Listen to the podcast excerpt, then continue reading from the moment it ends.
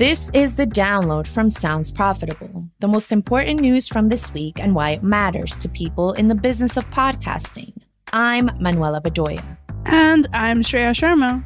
Today, US podcasting revenue is up, Google launches new way to collect data, and a new partnership aims to bring ethics to advertising. Let's get to it. This Tuesday, Rain News' Brad Hill reported on the Q1 earnings call of audio distribution platform Audacy. CEO David Field cited a strong growth in digital revenue, but we're really interested in their reported 37% podcast revenue increase. Audacy's apps offer a generational divide bridging service, offering a place to access both terrestrial radio stations as well as on demand audio in the form of podcasts in the same place. And it appears that Audacy is aiming to take advantage of their broad audience. Brad Hill reports from the earnings call. A key forward looking emphasis of the call was the Audacy Digital Audience Network, a scale and reach initiative which was launched during the quarter. Field described it as an addressable and aggregate of over 60 million listeners across our app, streaming content and podcast lineup, enabling precision targeting at scale coupled with real time optimization and reporting.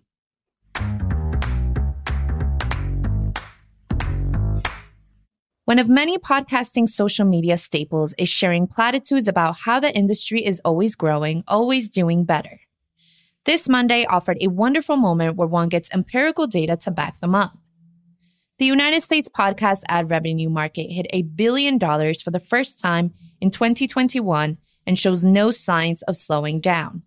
Anthony Vargas writes for AdExchanger, quote, at 1.4 billion, up 72% from roughly 840 million in 2020, podcasting is now one of the fastest growing digital media channels, and it's growing twice as fast as the internet advertising market as a whole, according to a report on podcast ad revenue released by the IAB and PricewaterhouseCoopers on Monday.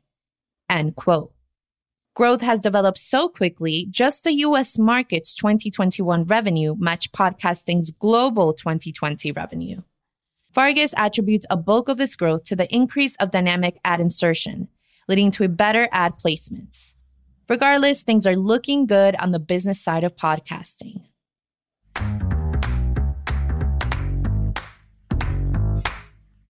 Last Thursday, Olivia Morley, writing for Adweek, covered the announcement of Havas Media Group partnering with the Institute of Advertising Ethics. According to Havas, they intend to offer an advertising ethics certification course to over 9,000 clients and employees.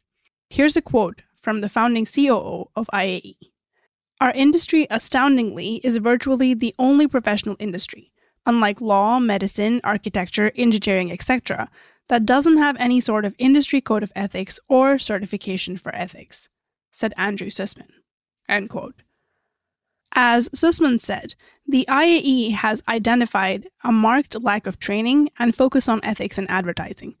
This, of course, has a trickle down effect on the podcasting industry, as we've seen before with various sticky situations that companies and creatives alike create with brand safety or unintentional side effects of unethical systems. Ethics, according to Downing, can extend to many things some include issues of brand safety and ensuring that clients are not using discriminatory ad filters that impact minority creators. For example, putting LGBTQ on a block list.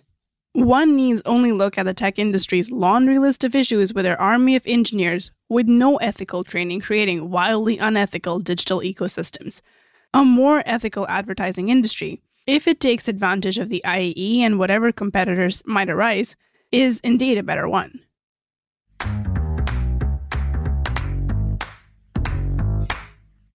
Up next, a bit of nostalgia looking back at the world that allowed podcasting to exist. Last Thursday, Ben Thompson of Stratechery posted an interview with Tony Fadell, the designer known as the father of the iPod. On the off chance there are members of the downloads audience who aren't old enough to rent a car, the very word podcast is a portmanteau of iPod and broadcast originally created specifically as a way to share spoken word to Apple's widely successful MP3 player via their iTunes digital media platform. With Wednesday's announcement that Apple has officially discontinued the iPod Touch, a vestigial remnant of the iPod brand, it's a good time to be nostalgic for the early days of the industry and reflect on how much has changed.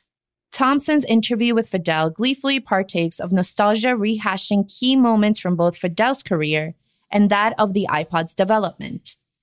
Steve Jobs' leadership style from Apple's 2005 flash memory gambit, the interview invokes memories of a time when touchscreens were still exotic, futuristic technology.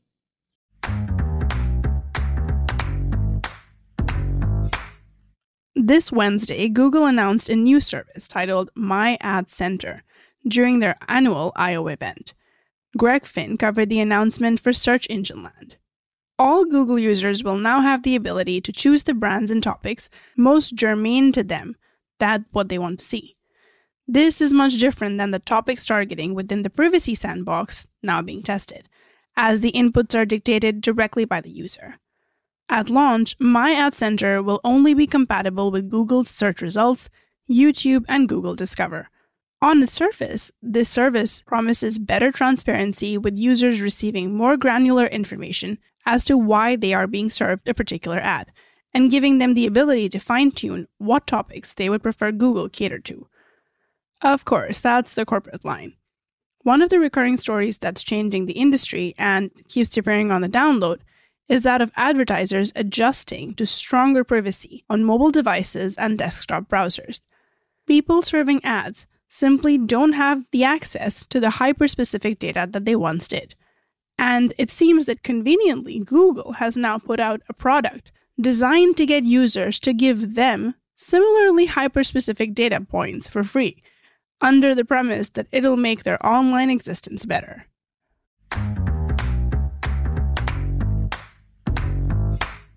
Speaking of weird ethics, the download is going to take a brief moment to report on someone reporting on our mothership, Sounds Profitable. Tom Webster is leaving Edison Research to join Sounds Profitable as a partner. Webster goes into detail on his motivations and goals for the new position in Tuesday's edition of his newsletter, I Hear Things. Quoting Tom, on June 1st, I am joining Sounds Profitable as partner, teaming up with Bryan Barletta to help build something to make the podcasting space better for everyone. As a part of that, I Hear Things and its companion podcast will then be under the umbrella of Sounds Profitable, where I'll be a regular contributor. End quote. Webster aims to pursue his and Sounds Profitable founder Bryan Barletta's common goal of making podcasting better. Being a veteran of research and presentations, he's broken it down into an easily digestible four pillars insightful content, industry leading research, unmissable events, and peerless advisory services. Welcome aboard, Tom. And that was the download from Sounds Profitable. I know we went through these fast, so be sure to check out the links to every article mentioned right in your podcast listening app or on soundsprofitable.com slash the download. And thank you for sticking with us as we bring you the top stories you might have missed from the past week. I'm Manuela Bedoya. And I'm Shreya Sharma. Our producers are Bryan Barletta and Evo Terra. Special thanks to Ian Bowell for his audio prowess, Gavin Gaddis for writing today's script, and to Omny Studio for hosting the download. And as always, thanks to you for joining us. Robot. Download complete.